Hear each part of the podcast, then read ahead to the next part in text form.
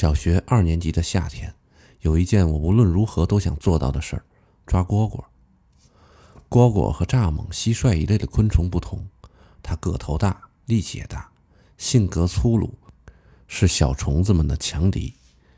走在草丛和南瓜田里，常听见各种昆虫的鸣叫，其中也包括蝈蝈响亮的秋鸣。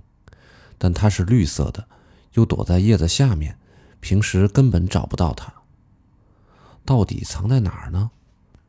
我瞪大眼睛在草丛里寻找，还是看不见蝈蝈的影子。即使偶然看见一只，它发现我后马上就消失得无影无踪。不久，又在另一个地方响起那吱吱的叫声。蚱蜢和其他虫子都很好抓，唯独蝈蝈怎么也抓不到，让我好不甘心。小镇上有不少刚刚初中毕业的年轻人。可能是在工匠处和店铺里学习的学徒和店员，大家都管他们叫小哥。小哥们都很会抓蝈蝈，看见一只马上就能抓住。在我们这些一心想抓蝈蝈的小孩眼中，小哥们真是太酷了。一天，我像往常一样躺在南瓜田里，忽然觉得有一道目光死死地盯住我，身边只有南瓜叶子。头顶上依旧是蓝天和浮在空中的纯白云朵，一个人也没有。但我确定有什么东西在盯着我。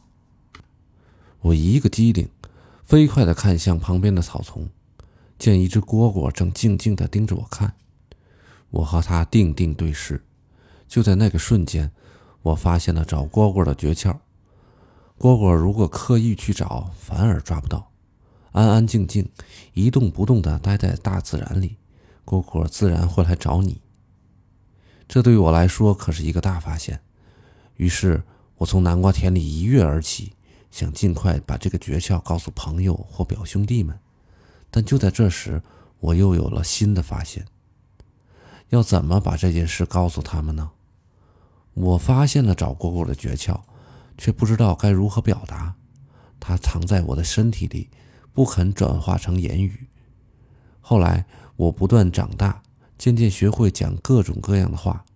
等我终于明白能用语言把这个诀窍讲明白，已经是很久很久以后的事情了。我站在河堤上，低下头，看见那片在爽朗的风中摇曳的南瓜田。我刚刚就待在那里，早已熟悉不过的南瓜田，如今却有些许不同。这就是我小学二年级夏天的回忆。